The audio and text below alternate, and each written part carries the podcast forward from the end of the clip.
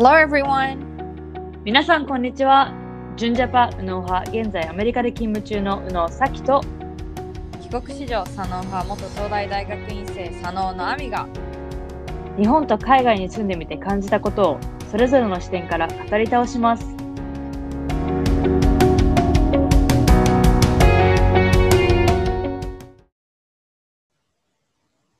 んこんにちは。え本日は初めに宇野と佐野にメッセージといって私たち実はお便りボックスがありましてえラジオネームでたまにメッセージをいただくんですがそちらで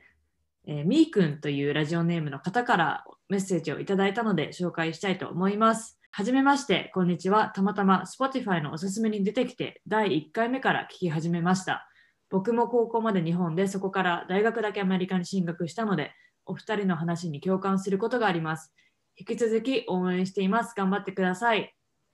はい、えー、みーくねありがとうございました。そうありがとうございます。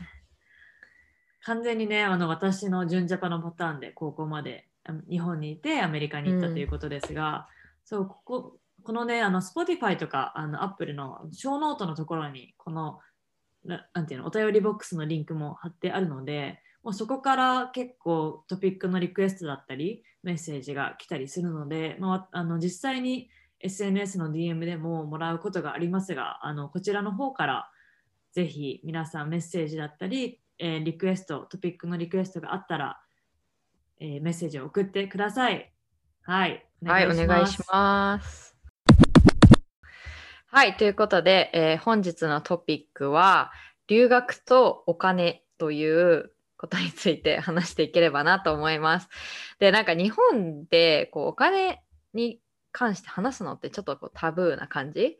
もするんだけど、うんでもやっぱり留学ってお金、留留学とお金って本当に切っても切り離せない大切なこうペアというかトピックなので、あの今日は2人で、まあ、お互いの、ね、経験も含めて話していければなと思います。はい。で留学って言っても本当にいろんなスタイルの留学があって、まあ、先みたいにこう最初は、えっと語学留学みたいな感じで、まあ、留学してそれからこうアメリカの大学、まあ、アメリカじゃなくてもねあの現地の大学に進むパターンもあれば、まあ私みたいにアメリカの大学にここからすぐ進学するようなパターンもあるし、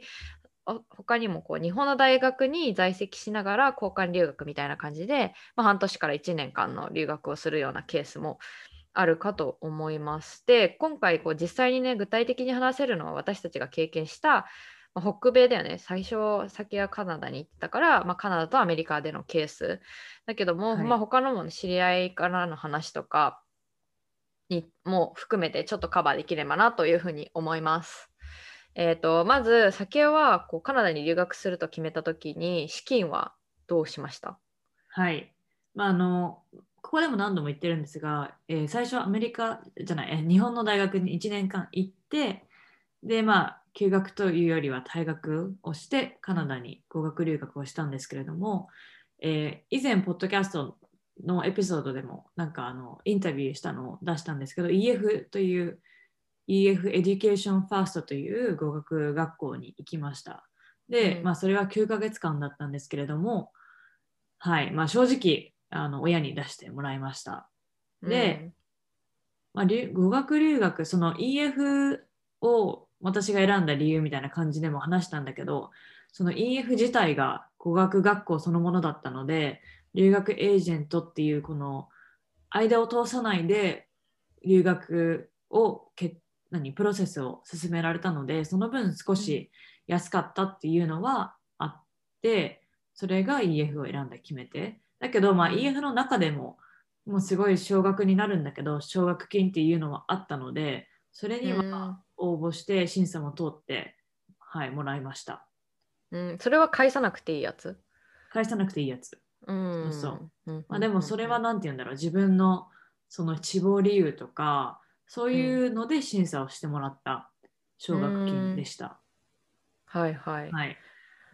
まあちなみにね私はこうまあ、さっきも言ったけどインターナショナルスクールからアメリカの大学に進学してしかも私私立の大学に入ったので学費がバカ高いの。うんでやっぱ年間学費ってアメリカの大学もそう日本もあそうだと思うんだけどちょっとずつ上がってって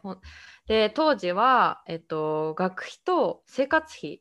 で私の大学は、まあ、1年から4年生までずっとこうオンキャンパスのレジデンストに住むよような大学で,、で最初の1年間はもうがっつり寮みたいな。もう本当にキッチンとかもないし、部屋寝る部屋とあとはなんかバスルームは共有のがあったりとはいはかすよなんかもう本当にザ寮みたいな感じのところで。であとは、えっと、学食で、まあ、食べ放題のプランっていうミールプランに入らなきゃいけなかったのでそれと本当にあの勉強のあの学費を全部ふ、ふえっと合わせて大体もうねもうなんかざっくりした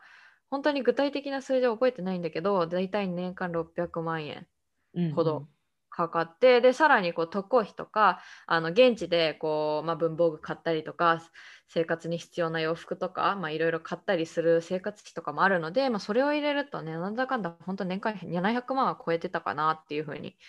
思います。うんでやっぱこんなねのこんな額さ普通の家庭じゃ絶対払えないじゃん。でうちもねねもう超ごく普通の家庭なんであのもちろんこの年間700万っていうのはあの払っていなかったです。でも、うんあのそういうなんていうのおか金銭的なサポートがなしにもう完全全部自腹で払うんであれば700万円最低でもかかっていたかなっていううん感じです。びっくりするよね。日本の、あのー私大学院国立なんですけど、国立大学に入った時、もうマジでもう値段の、え、これゼロ1個つ少ないんじゃない？っていうぐらいそうね。安くて、そうびっくりしちゃいました。うん。まあでもその量とかその学食費とか全部含まれてるっていうのは、まあ最初からさこの、まあ、金額はわって高いけど、うん。まあなんか後からちょこちょこ足しての値段になることを考えたらまあなんていうの生活費も結構かかるし、まあ妥当ではないけどなんていうの？こうクリアになってるのはいいんじゃない？最初から。そうね。うんそうその本当に学校も学校からその値段がばん全部含まれたのが出てきてでそのうちいくらいくらが、えー、と学費でそのうちいくらいくらが寮の寮に住む寮代みたいな感じで、うんうんえっといくらいくらがご飯代ですみたいな感じでもう結構明確に明細が出てたので、まあ、その辺はすごくこう透明性があったというかクリアだったかなと思います。はい、でなんかあの私うん。のその語学留学の話もすると、私はホームステイだったし、まあ、それもその、うん。ホームステイの、えーホームステイ代と食費が全部含まれたのをもう払ってたからそういった意味では、まあ、生活できるそのなんていうのその最初から行く前にいくらぐらいかかるっていうのは、まあ、なんとなく想像というか予想はできたのかなって思います。そうね。やっぱりそこはある程度クリアにま何百円とかまではやらなくてもいいけどその何百万とかまあ何十万円かかるっていうのはある程度こうクリアにして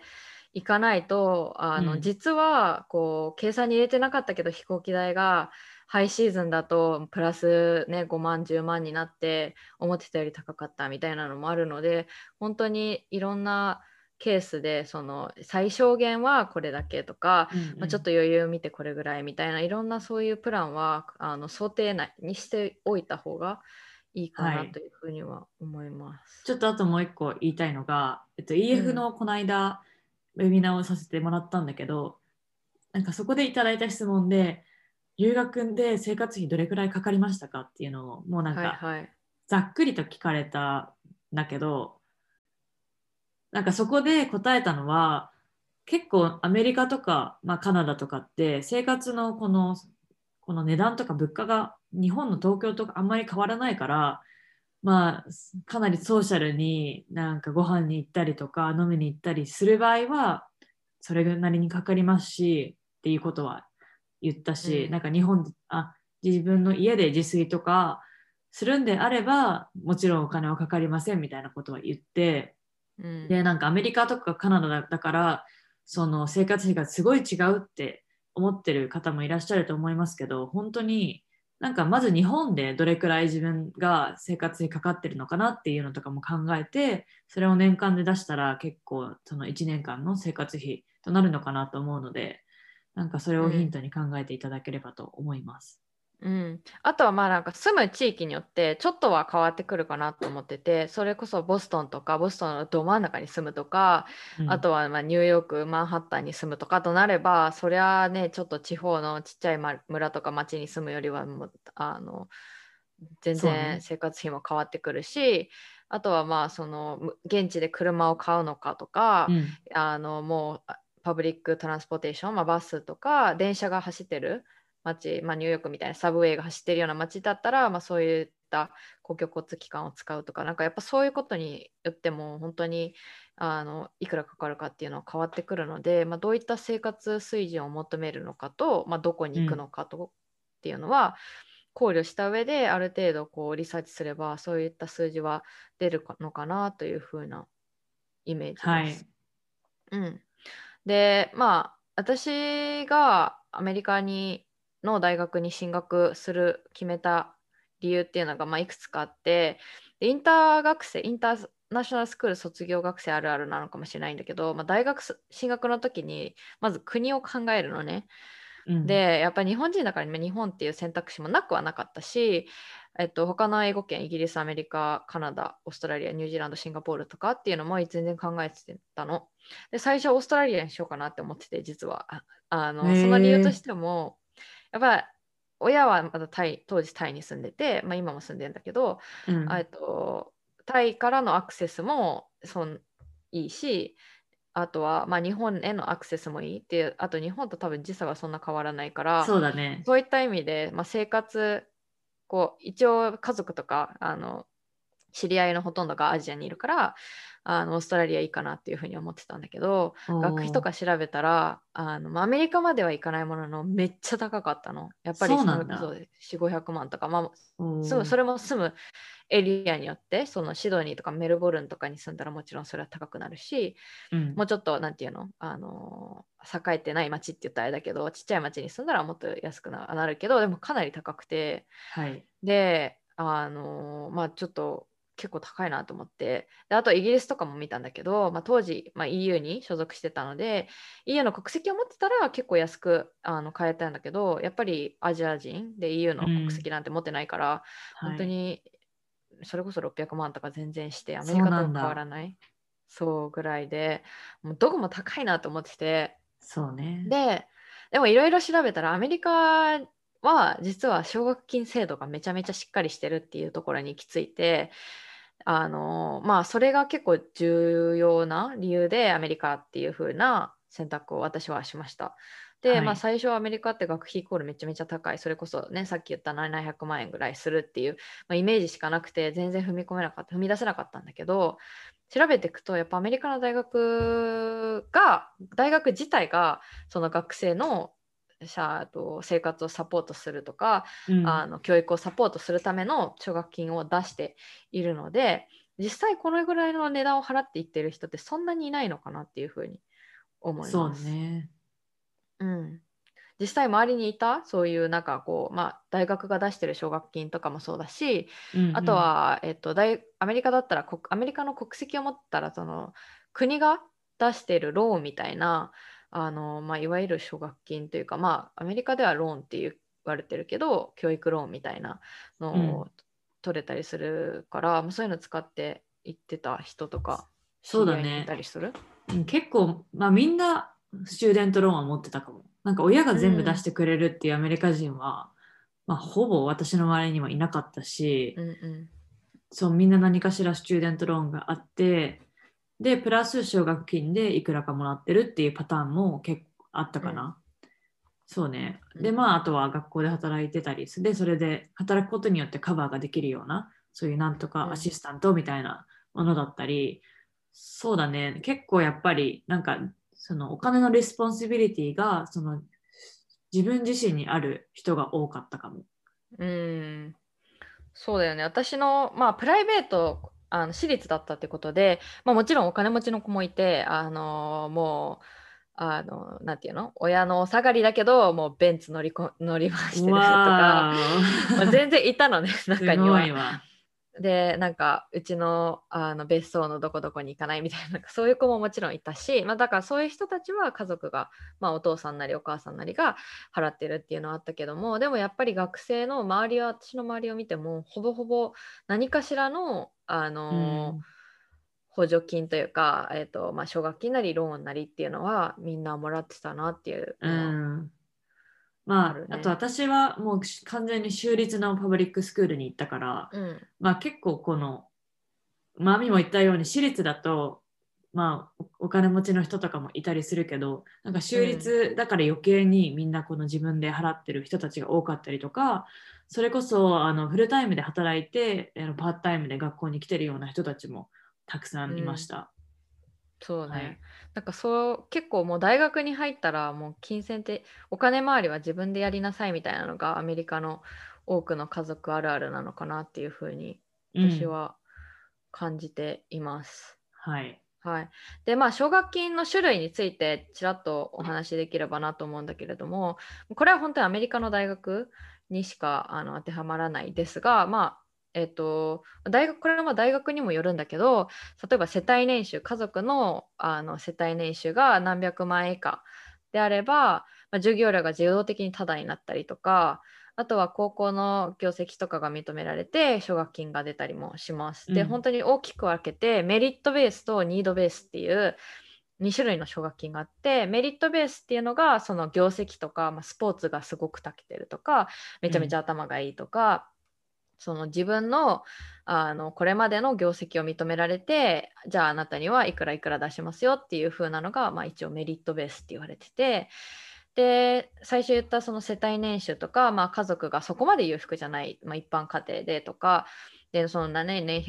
間年間、えー600万円とかも出せないっていうような家族がほとんどだと思うんだけどそういう人たちにはニードベースっていうその、まあ、必要としているから出すよっていうような奨学金があります。はい。まあ、あとは本当にインターナショナルスチューデントのためにサポートするような、あの奨学金の期間とか、その大学ベースでもあったりするから、うんまあなんかリサーチ次第と言ったらなんですが、本当に調べば調べるほど、その大学によっても違うし、州によっても違うし、本当にいろいろなあの期間があるので、うん、ね、ぜひみんなに調べてほしいなと思いますが、そうぜひぜひ本当興味ある人はねこういったサポートもあるんだよっていうのは一応知ってもらいたいなと思い今日の収録をしています。はい。で、えっと、まあ、その奨学金申請なんだけど、まあ、これ本当に複雑で、私も、えっと、両方出しました。ニードベースとメリットベースっていうので、奨学金、その大学で、えっと、まず合否が出るんだけど、その合否が出てから、えっとまあ、すぐに出せるように、えーまあ、別のその奨学金申請用のし、えー書類にこういろいろ記入するんだけどそれで本当に親の年収とか、しかもそれもなんか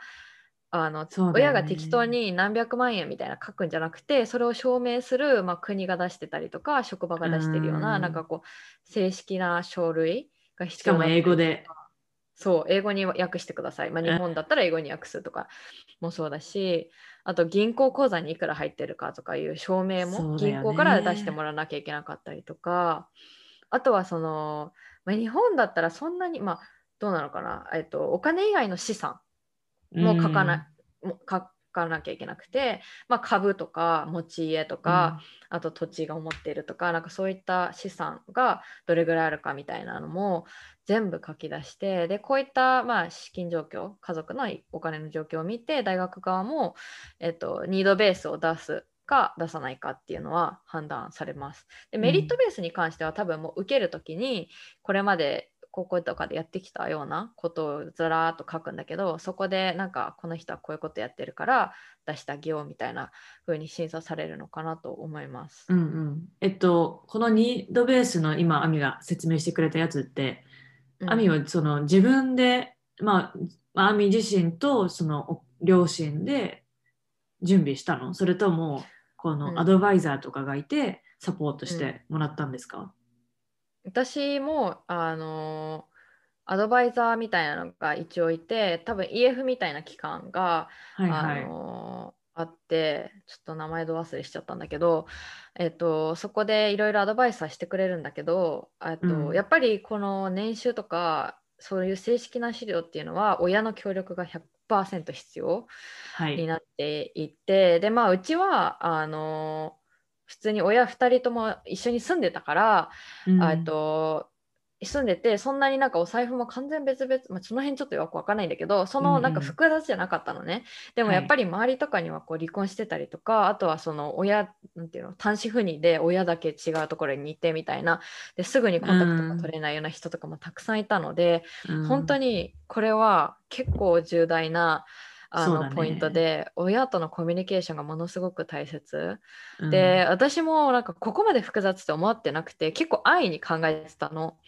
だからなんかまあすぐ出るわとか思っててそんなになんかあのいくらいくらってこうただ書けばいいのかなってくらいしか思ってなくてあんまり親といく本当に具体的にいくらかかるのかとかもらえなかったらいくら親が出すのかみたいなのもあんまり話してなかったので、うんもうね、アメリカの大学って多分3月、2月とか3月にその合否が出るんだけれども、はい。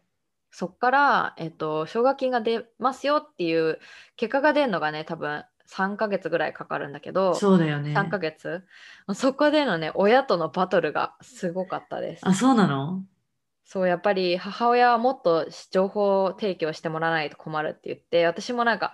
あんまり自分で自らなんか全部情報集めてみたいな感じにはしてなかったので、うん。なんかそこでのミスコミュニケーションとかもあったし、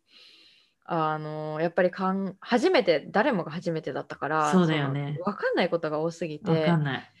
そう。でもう本当に毎晩のようにあの喧嘩というか言い合いみたいな。へえそうなんだ。そうえちなみにあの言ってた亜美が言ってたインターではそういうサポートじゃないけど、なんか進路相談みたいなのはあったの？一応キャリアカウンセラーっていうのがいて、はい。であの手伝ってはくれるんだけどでもその人たちが持ってる情報っていろんな国の情報だからあ例えばオーストラリアの大大学に入るにはこれが必要とかアメリカの大学に入るのにはこのテストを受けなきゃいけないとかそういったなんて言うんだろう一般的な情報であの具体的にじゃあその奨学金用の申請をしたするっていう話まではそやっぱその先生とかももうそんな情報持ってないんだよね。なの、で、結構これって本当に自分のでリサーチするっていうのもそうだしあとはそういったな、まあ、EF でもそういうサポートがあるのか分かんないけどそういう機関いや、EF 自体は EF のやっぱ自分たちの語学学校だから、その大学の奨学金とかっていうプロセスは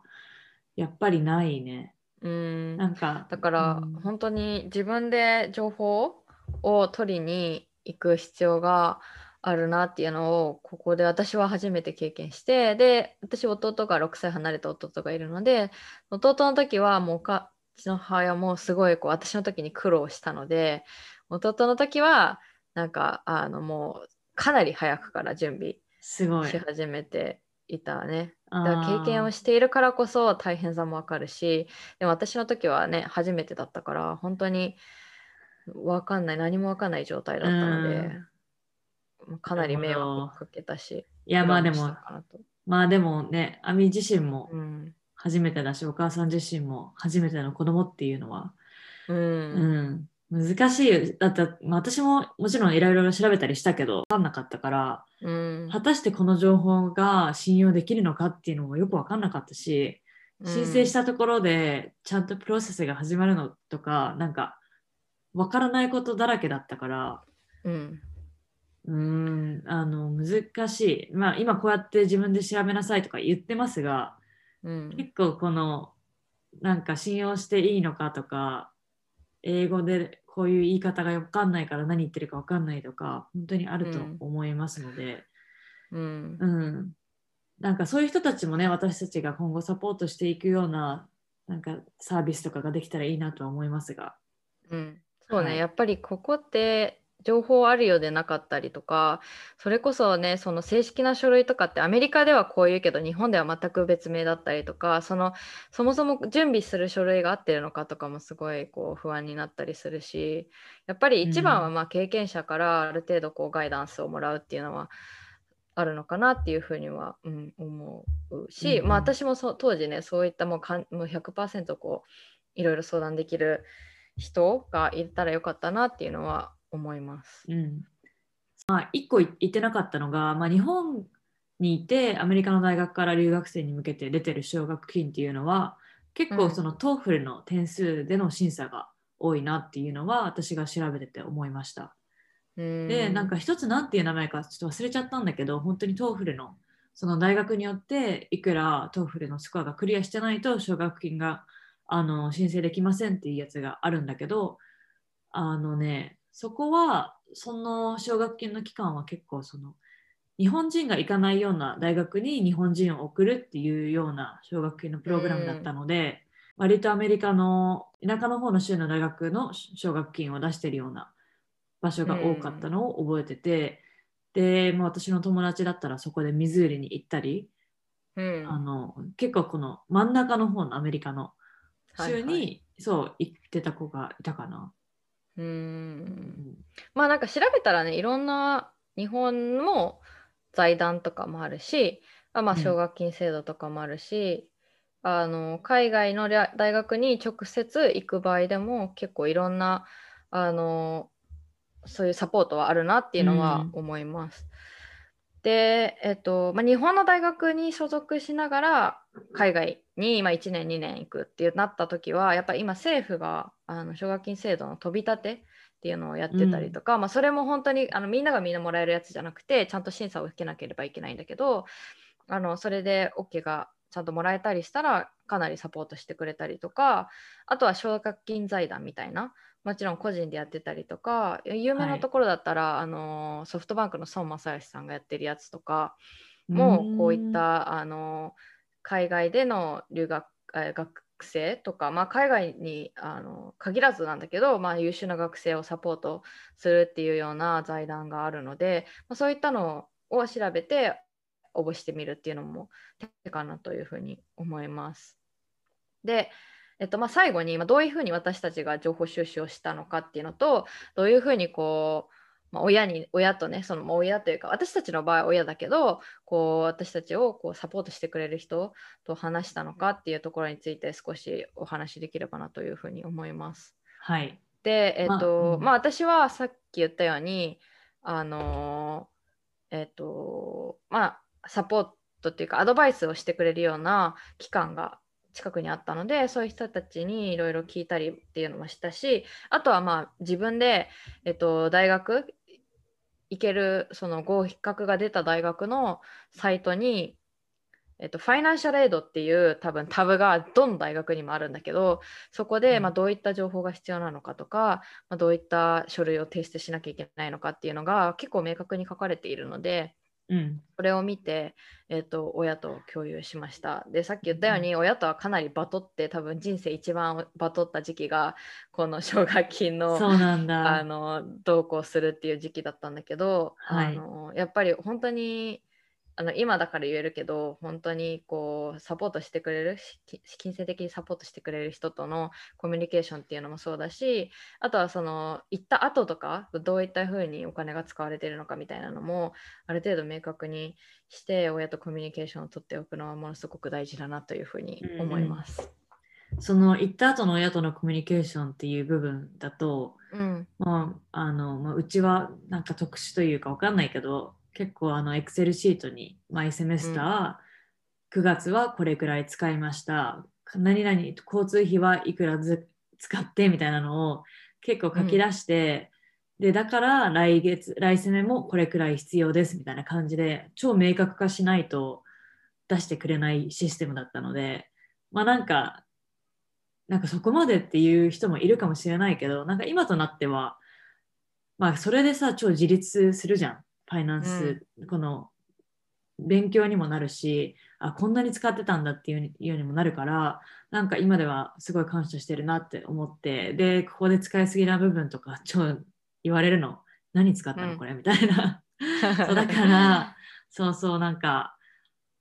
そういうふうに私はコミュニケーションを取ってたし、その、留学行く前とかも、まあ親にプレゼンみたいな感じでなどうしてここの大学に行きたいとかこういうこう3つぐらい志望があってここだとなんかたとえまあ私が最初コミカレアメリカのコミカレに行ったんだけどそのねパブリックスクールというよりはシティコミュニティカレッジっていうのでちょっと安かったのね、他のパブリックスクールに比べて。だからなんかこんだけこれ安いんですみたいなのとか なんか、うん。このここの周りそのそこの学校のシステムとかもなんか親にプレゼント化するような私の変わったあのお父さんだったのでうん。そうそう。まあでもそんな感じであの自分で情報収集をして親にそうだねあのシェアはするようにしてた。まあでもアミアミもそういう感じだったと思うけど。うん。そうだけどや、うん、その結構なんか留学期間に頼るとかっていう人もいると思うんですけどその自分でで情報収集できる部分はもうやっぱ自分でやることであのいろいろな気づきもあると思うし、まあもしそれでヘルプが必要だったら、まあ、私の場合はその実際に留学に行った先輩うんかなり話を聞きました。なんかその人がどうやって留学のプロセスを踏んだのかとか、それこそ TOEFL の勉強方法とかもそうだし、で私はその留学期間を通さずに、えーコミカレに直接アプライしたんだけど、結構日本人ってそういう人がいなくて、みんな留学期間を通してのアプライになるから、それ、そのアディショナルでコストがかかるんだけど、まあ、自分でこのアプライするためのプロセスもその人にまあ、最初にインターナショナルスチューデントアドバイザーにメールをして、それでその返信ですぐ帰ってくるか帰ってこないかっていうのが、実際に自分が行った時の学校側がどれぐらいインターナショナルスチューデントをサポートするかに反映するから、なんか返信が来ないような大学はまあそこで、なんていうの、やめときなさいっていうのも言ってくれて、うんそれはいいアドバイスだったなって今は思ってます。うん、そうだね。あのいや本当に行った後のあれっていうのもそのコミュニケーションっていうのもすごく重要でやっぱり親としてもねそんな安い学校を出してまあ親じゃなくても出してる人は安い学校を出してるわけではないので、まあどういうふうに使われてるかっていうのはある程度知りたいと思うしで、まあ、ちょっと言うの忘れたけどアメリカの大学ってかなりフレキシブルで行った後でもなんかこう例えば行った後じあの成績が思った以上に良かったからもうプラスで出たりとかもそうだしそうだね。私の場合はなんか本当に特別な例なんだけど最後の学期あのー私大学内でバイトしててしかもそれがこういうファイナンシャルエイドって言ってあの奨学金とかを全部管理するあのうん部署だったのね。でそこでいろいろこう書類の整理とかなんかデータ入力とかの簡単なバイトをしてたんだけど、まあ、そういったのでこうそういう権限を持つ人と友達になれて、はいはい。で最後の4年生の最後の学期にあのちょっと留学アメリカの大学からまたさらに留学してもうちょっとプラスで必要になってなんかこれちょっと今払えないんですよ、みたいな感じでこう話しに行ったら、まあ、どうにかするって言って、えー、そうあの解決してくれたというか当時すごっ。どれぐらいだろう？3400万かな、えあー、のすぐにあのチャラになったという すかごいね。あの大学側が、まあ、その多分大学内にいろんなある奨学金の種類の一つから引っ張ってきてくれてタダになったりとかなんかいろんなその入ってからも結構大変になったりすると思うんだけどそういった感じでまあ結構特例なんだけどあの日本みたいにもう決まりは決まりみたいな感じじゃなくてかなりフレキシブルなのがアメリカのいいところかなっていうふうに、そうだね思い。ますあとはネゴシエーション力がすごい必要かも。そこそこねだからうんそういう、まあ、パワーとか権限を持った人と仲良くしとくっていうのもそうだし、はい。まあ、あとはこう会話を仲良くじゃなくても常にこうコミュニケーションを取っておくっていうのうんうんもすごくプラスになったなっていうのは自分の経験を持って思います。はい。で、まあね、グローバル化ってこう日本の政府もものすごい言ってて、ぜひもっとあの日本の国が海外留学を目指している人たちをサポートしてもくれるようなシステムができればなというふうに私は結構個人的に思っています。でなんか本当にこれを聞いてて留学を考えている方でなんかちょっとお金回りのことがわからないみたいな人がいればぜひぜひあの連絡ください、うん、必ずしも答えられるかもっていうのはちょっと保証できないんだけれどもまあ私も先もあとはまあいろんな経験をしている人も知り合いでいたりするので、うん、なんか少しでも力になれたらなというふうに思います。はい、えー、質問がある方は私たちにぜひ連絡お願いします。メールアドレスはコンタクト u n o s a n o gmail.com です。私たちの SNS のフォローもお願いします。もし共感する役に立ったと思う方は Spotify や Apple のポッドキャストでのフォローや私たちへのレビューを書いてください。See you next week! Bye!